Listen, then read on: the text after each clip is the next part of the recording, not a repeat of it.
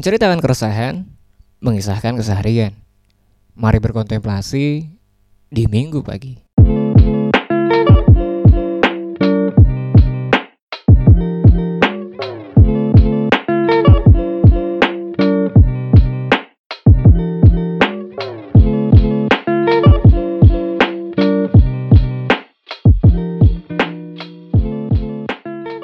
Oke, balik lagi nih di kontemplasi Minggu pagi. Episode kali ini ada teman gue Resti. Dia kerja di bidang startup gitu ya, udah kurang lebih satu setengah tahun. Mungkin bisa kenalan dulu, Res. Oke, nama gue Resti Utama Pandari, biasa dipanggil Resti. Uh, gue lulusan agribisnis Universitas Brawijaya. Hmm. Uh, sekarang ini udah kerja di perusahaan, di salah satu perusahaan startup di Jakarta kurang lebih satu setengah tahun. Uh, Sebenarnya ini masih kelas menengah sih, menengah masih ya. berkembang. Ya. Hmm. Hmm perusahaannya memang masih berkembang, masih belum lama juga uh, baru menginjak uh, ini tahun tiga setengah tahun sih, tiga, tiga setengah, tahun, tahun ya, hmm. gitu ya. Berarti masih lumayan baru untuk ukuran yeah. startup masih lumayan baru. Gitu. Ya. Terhitung baru, cuma uh, bagusnya uh, progresnya lumayan gitu. Hmm, okay, progresnya okay. lumayan bagus gitu. Prospeknya juga lumayan bagus. Kalau Rute sendiri di startup ini sebagai apa nih? Uh, gue sendiri uh, di divisi operasional, uh. cuma mungkin seperti yang banyak orang tahu ya, ketika kerja di startup itu uh, SDM-nya minimalis, oh, iya, ya iya, iya. otomatis otomatis uh, apalagi masih baru merintis gitu kan ya. Ya, baru merintis apalagi. Uh, jadi mungkin untuk kayak kerjaan juga kita ada efisiensi gitu otomatis uh, walaupun gue di operasional otomatis gue juga tetap menghandle ketika itu ya. hmm, bisa bisa jadi besok gue jadi HRD, besok jadi okay. uh, eh, di bagian business development gitu. Oke okay, itu ya. Tapi kalau Resti sendiri kan kalau nggak salah juga bukan asli Jakarta kan, dulu asli Lampung gitu kan ya sejak kuliah hmm. juga di Brawijaya di Malang. Kenapa pengen keluar gitu? Kenapa pengennya jauh-jauh? Nggak jauh-jauh sih, maksudnya kayak keluar dari daerahnya ngerantau kenapa? Gitu lah dulu. Hmm, dari lulus SMA sih sampai sekarang terhitung udah hampir tujuh tahun sih jadi anak rantau. Hmm? Uh, kalau alasannya sendiri mungkin karena dengan ketika gue ngerantau gue ngerasa gue bisa ngeksplor diri gue lebih banyak lagi. Uh, eh, gue bisa ngelakuin hal-hal yang mungkin ketika gue di rumah gue nggak bisa ngelakuin hmm. hal itu gitu. Gue bisa uh, tahu but, uh, sejauh mana sih gue bisa berkembang hmm. gitu. Bisa mandiri gitu. Tentunya di jalur yang positif ya gitu. Ya, okay setelah lulus kan keterima di Universitas Brawijaya uh. di Malang, terus itu sekitar empat setengah tahun, ya? terus uh, sempat balik ke Lampung beberapa hmm. bulan, cuma karena banyak panggilan-panggilan itu di Jakarta, akhirnya balik ke Jakarta. Jakarta gitu ya. uh, sampai sekarang sih di Jakarta. Terus kenapa milih startup sendiri? Ataukah ketika memang waktu itu kesempatannya datangnya kebetulan startup, atau memang khusus kayak oh pengen nih yang kayak startup, pengen coba yang baru nih, hmm. atau kenapa gitu loh? Sebenarnya waktu itu dapat beberapa beberapa panggilan ya. Hmm? Jadi waktu itu di saat yang bersamaan keterima di dua perusahaan, yang satu ini startup dan yang satu ini corporate. Hmm. Nah, uh, cuma kalau yang di corporate itu, gue harus training dulu selama beberapa oh, bulan okay. dan oh. dulu itu sebenarnya mungkin bisa dibilang ini tuh nyemplung atau nggak sengaja gitu ya, karena dulu mikirnya gue kan fresh graduate. Dulu uh. tuh pengennya nggak pengen lama-lama nganggur oh, iya, pengennya iya. cepet menghasilkan gitu. aja gitu ya. Uh. gue pikir uh, dulu mikirnya kalau gue udah keluar dari rumah maksudnya ibaratnya udah udah gak kuliah lagi nih gue nggak boleh nganggur lama-lama gue nggak boleh minta duit gitu. Yeah, udah boleh udah nambah nambahin beban lagi uh, gitu udah ya jadi Bantu kayak jadi kayak prinsip aja sih uh. dulu. Jadi dulu mikirnya gue udah cepet harus cepet-cepet kerja harus cepet-cepet hmm. dapat gaji gitu. Awalnya mikir gitu. Ketika gue uh, training itu kan ibaratnya cuma dapat hmm. uang transport yeah, sama yeah. uang saku hmm. gitu. Sedangkan yang dulu tuh sebenarnya mikir gue korporat aja deh lebih menjamin oh, gitu. Yeah. Udah, jadi udah udah established gitu kan ya. Mm, jadi gue udah sempet ngejalanin training itu sekitar satu bulanan lebih lah, satu bulan lebih. Ternyata gue dinego sama perusahaan ah, startup. Oke, oke, oke. Terus gue dinego, terus uh, dikontak lagi. Nah kebetulan gue juga ada salah satu temen gue yang juga kerja di sini. Terus ah. kayak sharing lagi, terus kayak ngebahas ya visi misi lo apa hmm. sih gitu. Namanya kan orang kerja juga kan hmm. kan harus tahu lo mau kerja di mana, pengen jadi apa gitu. Ke depannya uh, goals lo apa? Apakah cuma gaji? Apakah uh, lo pengen ngasah kemampuan lo? Terus dari situ karena sharing-sharing itu akhirnya gue mikir ulang dan uh, akhirnya mutusin oh yaudah better gue di hmm. startup deh gitu. Oke. Okay. Itu ya berarti karena memang tadi kebetulan ada dua pilihan dan mm -hmm. ada input dari teman juga, jadi nyoba di startup gitu ya. Nah, Iya. kalau khusus kayak di bidangnya kenapa kenapa di jasa, kenapa di entertainment, kenapa nggak yang e-commerce mungkin atau gimana? Atau karena memang waktu itu kesempatannya itu jadi oh ya itu aja gitu loh. Dulu kesempatannya itu sih. Hmm. Uh, tapi walaupun kesempatannya jadi uh, startup gue ini bekerja uh, startup gue ini di bidang uh, jasa. Hmm. Jasa traveling, fotografi gitu-gitu. Uh, cuma di situ gue offeringnya kan di divisi operasional dan di situ gue juga dijelasin job desk-nya nggak hanya itu gitu. Jadi gue mikirnya gue bisa belajar banyak, nggak cuma operasional, nggak cuma bisnis, Hmm. Eh, nggak cuma ya itu tadi eh, masalah rekrutmen dan lain-lain tapi gue juga bisa ngelihat dari sisi entertainnya gitu gue jadi tahu banyak oh eh, dunia entertain itu kayak gitu gitu loh gue pengen dapat banyak gitu gue bisa belajar banyak Nge-explore gitu. lebih Hmm, nge-explore lagi nge-explore. gitu ya. Hmm. Kalau di sini itu itu tujuannya. Nah, kalau setelah masuk nih gimana rasanya? Atau kayak rasanya shock kayak berat banget. Hmm. Pertama ini kan kayak pertama kali Iya, kerja yang bener-bener full time gitu Iya, kan ya. bener. Mungkin kalau sebelumnya pernah part time kan atau kayak gimana tapi ini yang bener-bener bisa full time dan ya kerja beneran gitu kan. Awalnya startup, ya kaget gue rasa semua fresh graduate ketika pertama kali kerja- ngerasain kerja itu pasti kaget ya pasti shock kok apa capek banget gila Eh, masa seharian lo di kantor duduk gitu kan terus ya gitu deh menurut gue waktu masa-masa kayak tiga bulan pertama itu itu parah sih kayak gue ngerasa karena gue juga anak baru kan dan di situ posisinya dulu sempet gue mikir oh teman-teman gue yang kayak manajemen trainee yang bener-bener di training mereka itu ada momen di mana mereka masuk bersama-sama sama Oh, temen-temennya oke. gitu Ada barengannya jadi gitu ya. ada Ha. barengannya ada angkatannya mereka punya teman-teman seletingan sedangkan waktu itu gue masuk sendirian gitu loh Iya, iya. dan gue waktu itu ngerasa awkward awkward di tempat itu Oh, gitu loh. bisa nyesuaiin atau masih belum bisa akrab ke yang masih lain belum gitu ya. masih Hmm. kok rasanya susah gitu adaptasi gitu. Eh, dulu sempet kerasa kayak apa gue gua nggak pernah ngerasa gue bermasalah sama pergaulan gue gitu. Cuma di situ gue ngerasa ini apa gue salah tempat gitu? Kok orang gaul-gaul amat gitu? Apa karena gue di Jakarta? Tapi kayaknya nggak juga gitu. Sebenarnya dulu sempet sempet masalah adaptasi juga gitu. Agak kok kayaknya agak susah gitu terus kerjaan kaget juga karena jam kerjanya sih jam kerjanya itu eh, kalau gue sendiri perusahaan gue masuk jam 10 pagi pulang Oke. jam 7 malam Wow, gitu beda agak beda beda dikit gitu ya. Biasanya kan kalau umumnya jam Mm, 8 karena gitu kan. mm, karena kita sebenarnya disesuaikan sama pasar sih Ah, karena oke. eh, kita trafficnya akan tinggi ketika itu mendekati eh, siang eh, sampai malam. Hmm. sebenarnya itu siang yang dikejar. Jadi eh, dan lagi biasanya setelah malam hari itu kita memang eh, masih ada lemburan. Jadi perusahaan itu lebih eh, kayak ngasih pengertian kalau oh lo lebih butuh banyak istirahat nih. Ketika lo udah lembur sampai malam otomatis paginya Masuknya, hmm, lebih siang masuknya dikit. ya nggak apa-apa deh agak siang gitu. Sebenarnya itu siang yang dikejar sama perusahaan.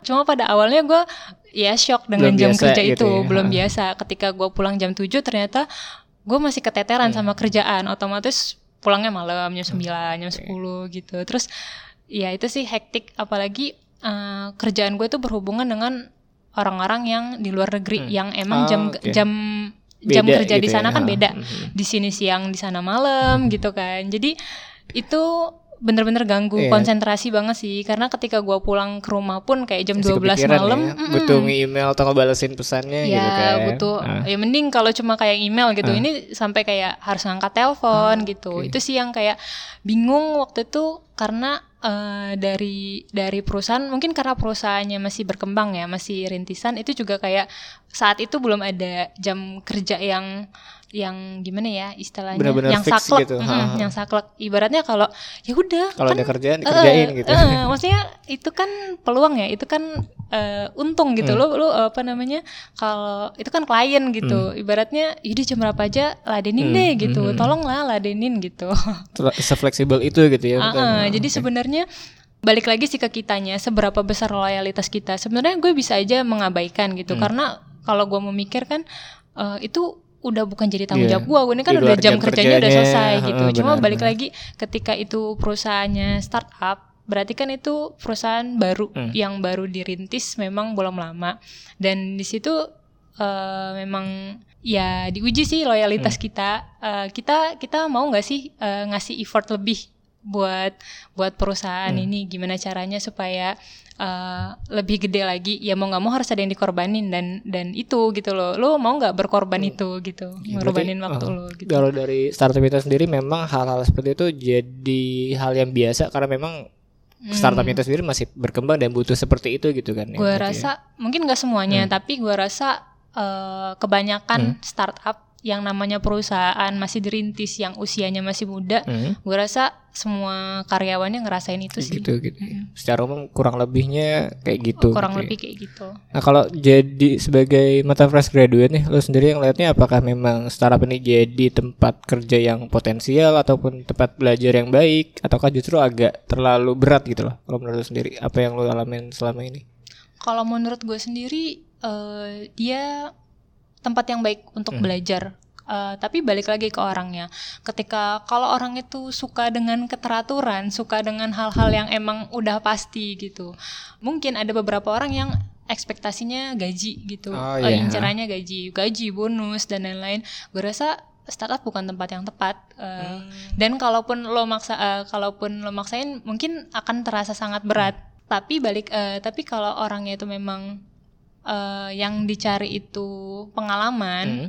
terus dia Kembangin diri gitu ya? Mm, dia dia lebih dia lebih pengen tahu ngetes diri dia gitu loh ngetes diri dia seberapa seberapa besar sih dia bisa ngembangin explore diri dia gitu gue rasa startup tempat yang bagus sih karena eh, lo punya kesempatan untuk belajar banyak di situ Kalau plus minusnya apa nih? Kalau menurut Rasa sendiri? plus minusnya kalau plus minus banyak sih Hmm. contoh kayak eh, jam kerja tadi pun sebenarnya fleksibel Heeh. itu ada positif dan negatif Oh, kalau yang oke. negatifnya Iya, mungkin iya, kayak iya. tadi mungkin ah, ah. eh, mau nggak mau kita harus lembur harus kerja lebih banyak Hmm. gitu cuma kalau eh, plusnya adalah ya senang aja gitu kayak lo berangkat kerja jam 10 itu udah bukan jam macet Iya, maksudnya oh iya, nggak iya, nggak iya. terlalu macet Ah, gitu kan Beda jadi sama yang rush hour-nya ya, gitu kan, ah, ya santai-santai aja ah. lah gitu santai-santai aja lah terus kayak masih bisa remote kerjaan. Alright, mm. itu sih maksudnya Itu paling itu enak ya. itu enak itu enak banget. Sebe- eh, itu enak banget. Jadi tanpa lo harus ke kantor lo Hmm. tetap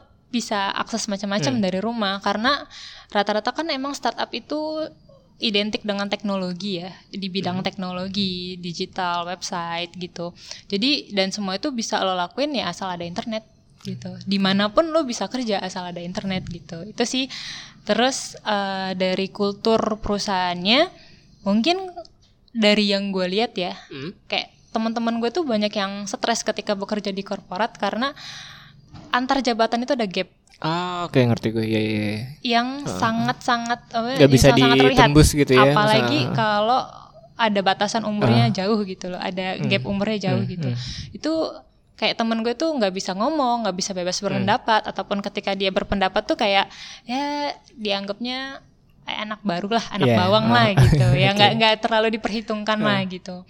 Nah ketika itu di startup semua ide-ide kita semua kreativitas kita itu dianggap aset. Hmm, Dan- jadi eh, lebih terbuka, lebih apa? Lebih enak gitu ya kalau pengen diskusi antar ataupun jabatan eh, pun gue rasa nggak terlalu Hmm. berasa gitu. Apa nggak nggak terlalu sekaku itu atau kayak kayak sekaku di itu. semua tuh kayak gitu. temen gitu loh. Karena mungkin ya itu balik tadi ya balik lagi kayak kita tuh semua anak muda Hmm. kalaupun ada yang tua di perusahaan gue itu tuh jadinya jiwa muda juga gitu loh Oke, dia lebih iya, iya. paham Iya, iya. sama Hmm. kema- eh, apa millennials itu gimana sih gitu pengennya yang gimana jadi kayak jokes jokesnya juga mungkin Masih lebih bisa relate ya. Benar, benar, benar. itu kalau teman-teman gue mungkin lebih stres di bagian itu sih ketika ketika dia dapat pressure dari Hmm. atasan dan mereka nggak bisa ngomong apa-apa gitu loh sedangkan kalau di startup itu komunikasinya lebih dua arah gitu loh lo harus gini oh nggak bisa tapi kayak gini kayak gini kayak gini Hmm. gitu yang gue bisa kita tuh bisa jadi obrolan yang mungkin di tempat lain tuh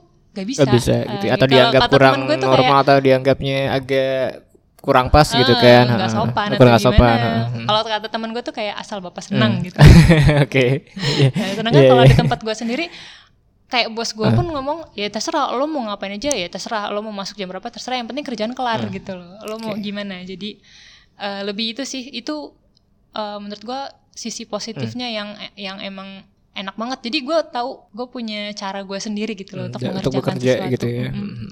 Nah, tapi kalau dari segi pekerjaan itu worth it nggak sih dalam artian dan tadi bilang jam kerjanya sampai malam mungkin kerjanya banyak atau Hmm. gimana lu sendiri sebagai udah satu setengah tahun ngejalan ini worth it nggak sih dalam artian dari segi finansial mungkin atau dari tadi Hmm. pengembangan dirinya atau apa, dalam jangka panjang prospek depannya Hmm. di startup sendiri ataupun di lingkungan kerja yang seperti itu worth it nggak sih buat ke depannya gitu loh Kalau dibilang worth it, menurut gue worth it sih. Hmm. Eh, karena gue bisa belajar banyak. Nah ini sebenarnya beda-beda sih tiap perusahaan, Hmm. tergantung startupnya. Biasanya kan dia ngasih tawaran juga. Kalau dibilang dari sisi gaji, mungkin dia minusnya. Kalau korporat itu kan udah pasti gaji lo eh, segini, misalkan terus lo dapat bonus, dapat Tunjangan, tunjangan dan lain-lain. Tunjangannya A, B, Hmm. C, D, pensiun, Hmm. BPJS, bla bla bla bla. Yang mungkin ketika di startup eh, itu nggak semua lo dapat Iya, tunjangan-tunjangan itu gitu loh. Gaji pokok kalau gaji pokok masih bisa dinego lah ya, Hmm. masih bisa lo bisa bisa tetap di atas UMR. Cuma kayak bonus-bonus mungkin akan lebih sedikit dapetnya dibanding oke eh, perusahaan yang udah settle atau eh, perusahaan pemerintah Hmm. gitu. Itu sih. eh, jadi kalau dari segi gaji memang tergantung kesiapan menurut Oke. gua. Tergantung yaitu balik lagi lo apa sih yang dicari Hmm, gitu. Apa hmm. tujuan utama lo apa gitu. Sebenarnya itu. tapi kalau harus sendiri Kalau- untuk saat ini ngerasain masih worth it dan kayak Masih apa dari dari segi apa tingkat kerjaan yang di apa intensitasnya mungkin atau dari jam Hmm. kerjanya masih ngerasa masih bisa bisa handle dan ngerasa oh masih bisa fine fine aja atau ngerasa ngerasa enak gitu ngejalaninnya Hmm. gitu ya untuk saat ini sih masih fine fine aja dan sebenarnya menurut gua ketika di startup kita juga loyalitasnya dipertanyakan gitu loh Hmm. ya gimana kita ini satu tim yang ibaratnya yaitu tadi SDM-nya minimalis Oke. belum terlalu Oh, banyak oh. kita itu satu tim gimana cara kita ngebawa perusahaan ini buat lebih besar lagi buat lebih maju lagi gitu kan nah jadi ya diharapin ke apa dari gua sendiri juga berharapnya gua kerja kayak gini tuh ada satu kebanggaan sendiri ketika startup gue tuh dianggap Oke. orang tuh Ah, tahu oke, ah. orang tuh kenal sama uh, sama perusahaan gue gitu loh. Dan perasaan itu menurut gue ya nggak terbayar sih gitu. Karena gue ngerasa ya gue udah udah di tim ini nih udah udah kita tuh berjuang sama-sama loh gitu buat ngebangun buat ngebangun bisnis ini gitu loh.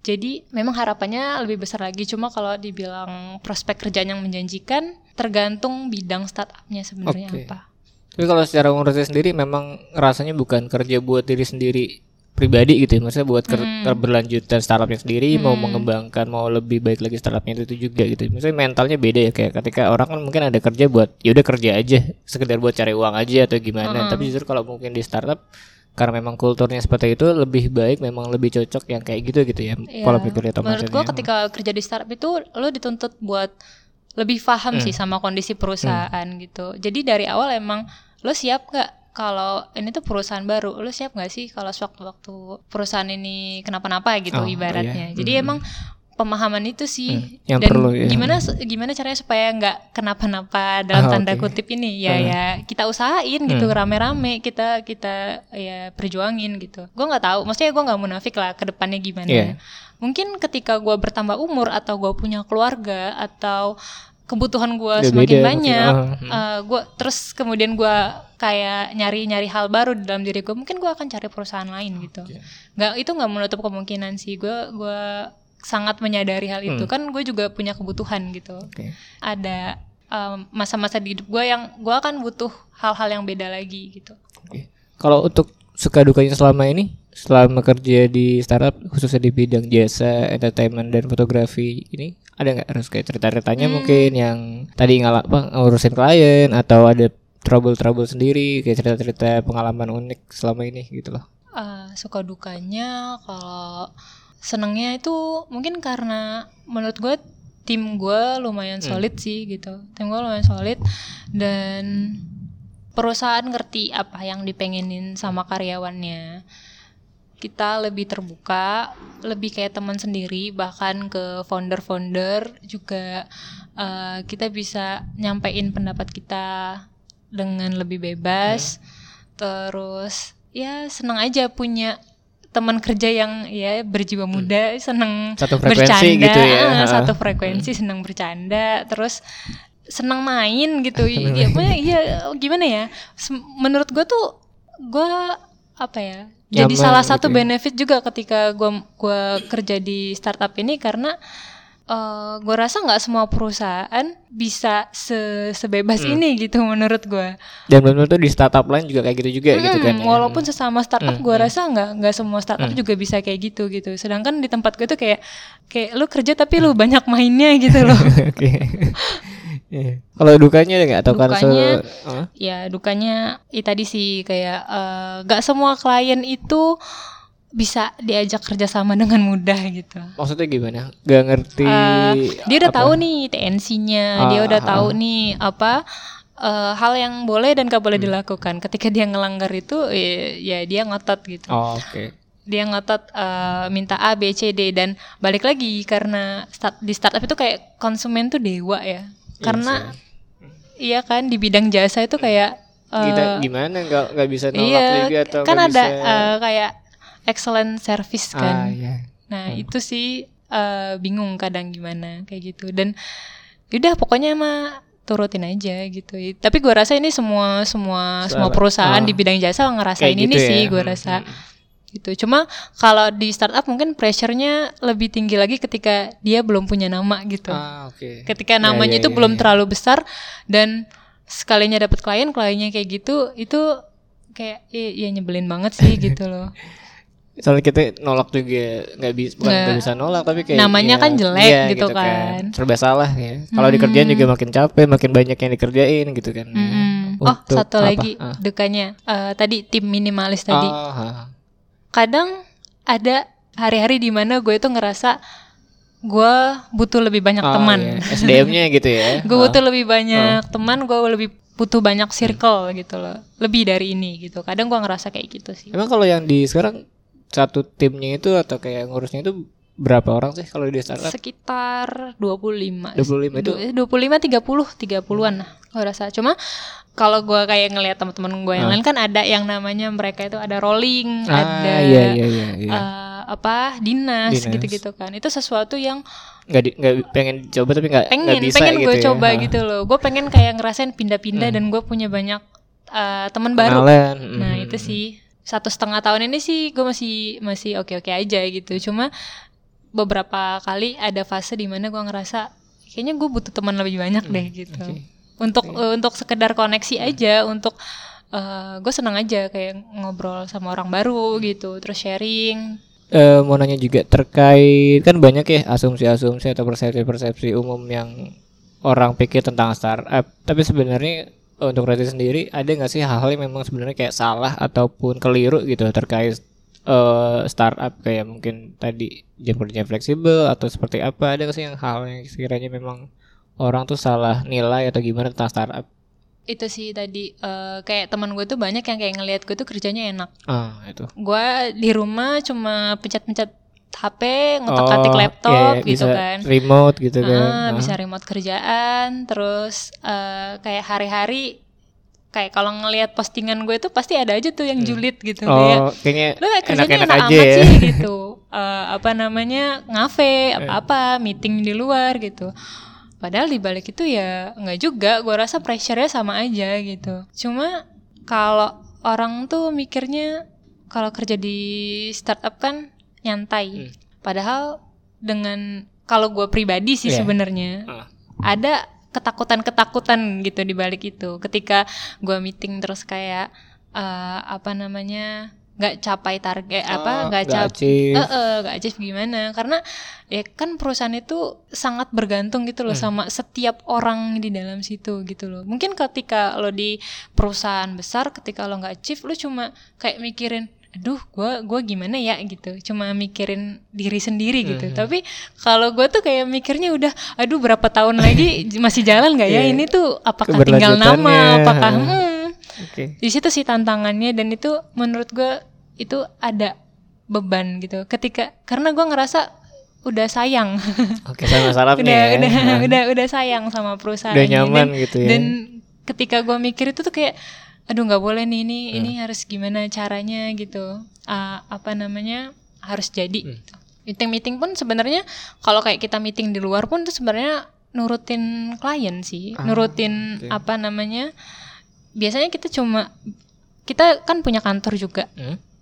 Uh, kadang tapi kadang tuh klien minta uh, ketemu di luar, di luar. gitu hmm. Jadi kalau secara umum kalau yang Resti kerjain sekarang ini apa sih? Kalau boleh sambil cerita-cerita tentang startupnya, kegiatannya mungkin atau apa yang Hmm. dikerjain selama ini atau kayak kegiatannya ngapain aja gitu. Jadi eh startup gue tuh di bidang fotografi. Hmm. Simpelnya ketika lo jadi perusahaan gue tuh berpartner atau kerjasama sama eh, sekitar 300 fotografer di Ah, seluruh oke. dunia. Simpelnya kalau misalkan lo mau keluar negeri, terus lo pengen ngelakuin sesi foto secara profesional, lo bisa ngontak kita dan kita bisa ngubungin lo ke partner fotografer kita di luar Hmm. negeri. Jadi lo nggak perlu capek-capek bawa fotografer dari Indonesia gitu. Mungkin kedengarannya aneh. Gua pribadi ngerasa ini pekerjaan yang aneh ketika pertama kali. Tapi ternyata Ada yang Nge- butuh gitu ya, ada yang memang banyak ah. Men- dan memang prospeknya bagus Hmm. karena berkaitan sama entertain juga sih kayak artis-artis Ah, gitu Oke, ya ya. dan itu banyak sekali kayak nggak cuma itu kayak grup tour terus kayak artis kalau pengen iklan di luar negeri gitu Oh itu juga bisa Hmm. jadi banyak yang banyak yang kayak ya. gitu dan itu uh, awalnya gua ngerasa ini kerjaan yang aneh tapi ternyata sangat menjanjikan dan emang untungnya lumayan Hmm. gitu. Untungnya lumayan sih. Bahkan kayak ada satu orang eh kayak uh, yang bisa mengeluarkan sampai ratusan juta untuk foto di luar untuk negeri foto gitu. gitu bikin video dan itu gitu kan luar biasa gitu loh. Iya. ini juga nyediain lahan pekerjaan baru buat fotografer gitu bahkan ada fotografer kita yang eh, sebulan tuh bisa 100 juta Wow. penghasilannya gitu itu kan sesuatu yang orang-orang ngerasanya ya cuma fotografer Iya, gitu ya. fotografer aja, duitnya banyak makanya. loh gitu iya Oke. karena karena dalam sehari bisa lima klien enam klien gitu dan ternyata banyak banget orang yang butuh jasa ini gitu loh apalagi di dunia kayak sekarang, Sekarang, gitu yang hmm. semua semua itu orang pengennya posting orang-orang pengennya Update gitu se- kan. iya pengennya semua orang tahu lo jalan-jalan ke mana gitu dan Iya. fotonya harus bagus Hmm. gitu itu sih orang rela ngeluarin uang puluhan bahkan Hmm. ratusan juta untuk itu gitu Dan itu memang fotografernya nggak terbatas yang dari sini aja, apa namanya tergantung lokasinya di mana. Kita Hmm. tinggal startup ini tinggal menyediakan koneksi buat kayak gitu gitu ya. Mm-mm. Jadi kita Jatuhnya. jadi uh, kita memang udah punya partner fotografer dan Hmm. misalkan lo mau ke mana nih Los Angeles Hmm. atau lo mau ke New York itu kita udah ada uh, fotografer Hmm. di sana kita kontak aja gitu. Itu bahkan banyak loh orang apa Indonesia yang Hmm. jadi fotografer di luar Di luar, negeri. Mm-mm. Wah. Di Tokyo, di uh, Kyoto, terus di New York, di Los Angeles, terus di uh, banyak banyak banget Luar negeri ya. Mm. Mhm. banyak juga yang kayak di luar negeri sekolah sambil Oh, sambil saya, uh, jadi Hmm, fotografi part-time-nya gitu jadi ya. fotografer. Jadi kalau jadi kita ada opsi kalau misalkan orang Indonesia yang keluar negeri yang biasanya mungkin eh, bahasa Inggrisnya kurang Hmm, lancar, hmm. dia minta fotografer Indonesia kita Oh ada, gitu bisa juga ya berarti Bisa. nyesuaiin sama kebutuhannya juga bisa gitu ya. eh, Oke, jadi. Ah. bisa emang bisa request sih cuma eh, utamanya kita nyesuaiin sama jadwalnya gitu kalaupun nggak bisa kita apa kita pastikan fotografer kita tetap bisa berkomunikasi yang lancar walaupun itu orang Asia maksudnya masih negara-negara di Hmm. Asia dia bisa berkomunikasi bahasa Inggris dengan lancar atau setidaknya dia ramah Oke, biar lebih enak juga ya pengalaman experience-nya selama Hmm. fotografinya ya itu sih emang itu Ah, orang juga kadang ny- kadang nyari pengalaman, aja pengalamannya. gitu Hmm. pengen tahu gimana pakai jasa ini tuh gimana sistemnya gimana hasilnya bagus atau enggak Tapi kalau tantangannya sendiri di bidang kayak gini tuh apa sih, Res? Karena yang paling ribetnya kamu ngurusin apa selama ini gitu.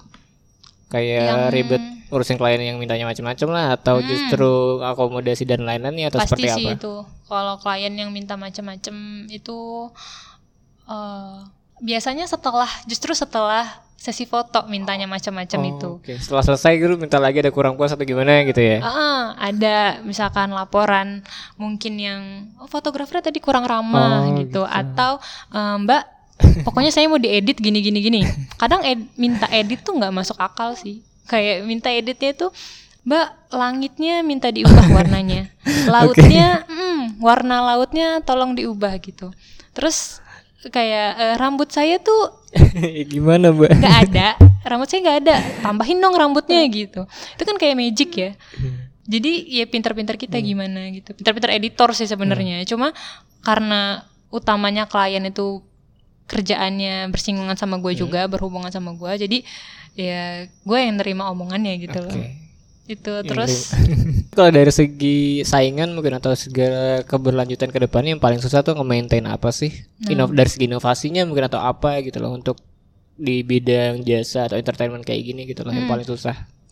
yang paling susah itu sebenarnya memastikan untuk agar klien itu bisa balik lagi menggunakan oke. jasa kita gitu. Banyak eh, karena ternyata sekarang itu juga cukup banyak startup serupa. Eh, Mulai muncul yang ah. mirip-mirip kayak gini gitu ya. startup eh, startup serupa dan dia menawarkan harga yang lebih murah atau variasi fotografer lo lo bisa milih fotografernya gitu pokoknya lo taunya ada aja gitu lo taunya di hari yang lo pengenin ada aja fotografernya gitu. Terus ada juga yang oh kalau di tempat ini tuh lo bisa dapat semua raw files juga lo bisa Oh, dapat iya, gitu. iya, iya. gitu loh. Jadi eh, sedangkan itu hal-hal yang mungkin di perusahaan gue tuh gak bisa ngasih itu gitu. Itu mempertahaninya cukup apa ya kompetisinya cukup Oh, berat oke. sih. Mulai mulai mulai mulai ya. berasa Hmm. mulai berasa mulai berasa berat. Nggak nggak nggak semudah ketika gue satu satu setengah tahun Pertama-tama lalu ya. gitu Hmm. Mm. jadi kita memang harus ada inovasi terus promosinya eh, apa dibikin promosi semenarik mungkin gitu terus bikin iklan baru Ah, gitu oke, itu ya. kebetulan promosi artis-artis atau apa gitu ya kan. benar endorse, Endorse, gitu-gitu. ah. Mm-mm. Tapi untuk jasa kita sebenarnya dibilang endorse juga eh, banyak artis yang justru hmm, nawarin bukan kita yang minta. Oh, iya. Nah, Hmm, hmm. Karena dia udah paham kan maksudnya itu itu jasanya seperti apa gitu. Jadi biasanya ketika mereka mau keluar negeri, ah gue mau ke sini Sekalian nih gitu, gitu bisa ya. nggak Ah. nanti gitu. Biasanya kayak gitu sih. Itu sebenarnya kayak endorse endorse gitu ngefek gak sih sama apa namanya intensitas Hmm. penggunaan jasanya itu sendiri? Nah itu tergantung siapa yang eh, biasanya ketika itu endorse kita ngelihat siapa orangnya, Hmm. followersnya berapa, dia ngasih influence itu seberapa besar, engagement pasarnya, rate-nya berapa hmm, persen gitu kan? pasarnya dia dia umur berapa, Hmm. pasarnya itu segmennya anak muda atau orang tua gitu. Biasanya kita sangat mempertimbangkan itu sih, walaupun dia kayak followersnya banyak tapi kayak attitude-nya jelek juga kita juga mikir-mikir gitu karena itu kan nanti juga bawa Iya. brand juga Hmm. kan Soalnya pernah baca atau pernah denger juga tentang tentang kayak endorsement atau marketingnya sendiri kayak gitu. Jadi kayak ada yang bilang kalau di Indonesia mereka atau konsumennya lebih kena atau lebih bisa terpengaruh ketika memang ada tokoh yang menawarkan itu bukan lewat iklan gitu. Sebenarnya kayak gitu bener gak sih? Oh, Daripada bener sih. ngiklan mendingan nge-endorse aja gitu loh. iya benar Kayak gitu. sih menurut gua karena dia ngelihat idolanya make langsung. Dan itu kayak berasanya trusted gitu loh. Berasanya Iya, iya, iya. itu lebih terpercaya aja ketika seseorang yang emang lu idolain seseorang yang emang eh, Lu apa sering lihat lo jadi sering panutan ngeliat lo dan gitu lo kan. tahu oh orang ini tuh kelasnya kelas A semua produknya produk kelas A. Ketika ketika dia make brand gua gitu loh otomatis brand gue tuh capnya iya. orang-orang Hmm. oh ini pasti mahal nih Bagus gitu nih, loh oh ini bagus nih gitu kan. soalnya si si apa si misalkan si selebgram A ini nggak mungkin pakai barang yang jelek gitu loh Oke, iya, iya. jadi otomatis itu kayak mindset Hmm. yang yang otomatis bakal ada di eh, apa orang-orang yang ngelihat itu gitu dan itu emang emang berpengaruh sih. Banget ya. sekarang ya. tuh menurut gue itu sangat besar sih pengaruhnya Hmm. sesuatu yang dipost di Instagram dan bisa nginfluence banyak orang itu itu luar biasa Hmm. sih ngasih ngasih keuntungannya juga buat buat si pemilik brand ini juga Untuk ke depannya gimana nih Resti terkait startup yang ini? Apakah memang bakal masih stay di sini dalam jangka waktu tertentu atau punya rencana improve atau pindah di jenis startup yang lain atau justru ke corporate atau kayak gimana? Atau merasa udah cukup belajar di startupnya gitu kan? saat ini gue ngerasa ya udah lumayan banyak gue belajar di sini. Mungkin ke depannya gue bakal nyari lagi entah itu startup baru atau mungkin korporat atau buka usaha sendiri. Gue sempat kepikiran sih kayak gue bikin brand apa terus kayak gue jualin Ah, sendiri iya, gitu. iya. sekarang tuh kayak ah lagi seneng senengnya kayak eh, hijab atau Hmm, baju gitu. Gue lagi ya. mikir kayak gimana kalau gue bikin sendiri, terus gue promosiin sendiri gitu, bikin bikin eh, apa? clothing line tapi Ya, yang hijab gitu ya. itulah. Mhm. Karena ternyata seru gitu. Gue jadi gue sembari kerja, jadi gue sembari kerja itu kan juga sembari nyoba-nyoba Mhm. usaha ya sekarang itu. Dan ternyata seru banget dagang. Jadi gue nggak tahu sih ke depannya gimana. Kalau untuk saat ini gue ngerasa ya udah lumayan, Lumayan lah ya. gitu, udah lumayan, udah lumayan ngerti, udah lumayan paham. Cuma entah kapan gue gua gua bakal merealisasikan Oke. gue keluar atau pindah perusahaan. gitu. Oke, terakhir deh sekalian sambil ditutup terkait startup itu sendiri, mungkin kalau saran atau eh, himbauan buat teman-teman yang sekarang masih cari kerja, apakah startup bisa jadi opsi yang baik buat memulai kerjaannya ataukah memang cocok buat sekedar sambil lihat peluang atau kayak gimana terkait startup itu sendiri? untuk orang-orang untuk anak-anak fresh graduate ya Hmm. pastinya. Iya tadi sih balik lagi sebenarnya ke diri sendiri. Dia harus tahu apa yang dia mau tujuannya apa. Kalau lo kerja di startup lo harus tahu plus minusnya. Lo harus siap dengan segala konsekuensinya. Eh, gitu juga kalau lo di korporat dan lo bisa compare. Kira-kira lo lebih lebih fit yang mana lo lebih cocok yang mana gitu. Startup itu tempat yang bagus untuk lo belajar. Sangat bagus sih menurut gua karena lo dapet pilihan untuk belajar lebih banyak. Lo bisa ngeksplor diri lo lebih banyak gitu. Tapi kalau lo merasa lo pengen yang pasti-pasti aja gitu dan eh, lo better pilih yang emang perusahaan yang mungkin emang udah settle sih menurut gua. Karena jadinya akan jadi beban gitu loh kalau ketika lo ada di startup itu ngeluh mulu takutnya iya. nanti gitu. Oke, itu ya berarti itu kalau memang pengen mencoba buat di startup, lihat lagi kondisinya, kulturnya karena memang kalau startup itu sendiri memang lebih cenderung masih memulai masih merintis jadi butuh lebih resource lebih banyak dari SDM yang minimal juga gitu. Jadi kayak nyesuaiin sama tadi niatnya lagi sesuai sama- sama yang Resti bilang jadi kayak ih, jangan main asal milih atau masuk tanpa tahu konsekuensinya kayak gimana gitu ya untuk kalau di startup itu sendiri. sama ini sih kalau boleh nambahin benefitnya apa ketika lo kerja di startup? Lo juga harus merhatiin apa yang lo dapetin? Mungkin maksudnya dari gajinya dari tunjangannya itu juga harus jelas. Maksudnya walaupun ini perusahaan baru tapi lo punya hak untuk eh, apa namanya meminta Minta, sesuatu yang memang harusnya didapatkan seorang pekerja gitu loh. Lo lo harus aware sih sama itu menurut gua. Karena ternyata setelah gue lihat banyak juga startup yang pekerjanya kurang Iya. dikasih Mhm. hak-haknya Hmm. gitu menurut gue itu sih kayak ya kalau sekarang tuh kayak kayak perusahaan gue tuh banyak eh, eh, apa namanya dikasih makan siang gratis Oh, makan oke. malam gratis gitu maksudnya memang memang setiap hari Hmm. tuh emang dari dulu itu memang memang memang seperti itu gitu jadi itu menurut gue jadi satu benefit yang gue pertimbangin juga karena gue anak kos Iya, iya. Iya kan? Iya. Iya. Menurut gue itu kalau- salah satu hmm. pertimbangan gue loh ketika gue nerima kerjaan. Soalnya gue mikir, ya gue anak kos, gue harus hidup sehat. Kalau gue di sini, otomatis gue dimasakin setiap hari Iya. itu makanannya ada sayur, ada lauk, udah ada lengkap nasi. gitu Iya, ya. udah enak Kalau gitu harus beli lagi agak nambah-nambah juga lumayan apalagi kalau di Jakarta harus gitu beli kan. lagi, iya nambah-nambah. Terus bisa aja gue jadi nggak sehat Iya, karena gue bakal ketika gue ngebeli otomatis gue gue bakal milih-milih Hmm. makanan kan gue bakal milih yang gue suka-suka aja gitu tapi kalau gue dapat makanan dari situ misalkan hari ini gue harus makan eh, sop ada brokolinya iya. Ya ya udah. makan Ah. aja gitu gitu sih Oke, itu lebih ya. hemat juga iya Sekian buat episode kali ini. Sampai jumpa di kontemplasi minggu pagi selanjutnya.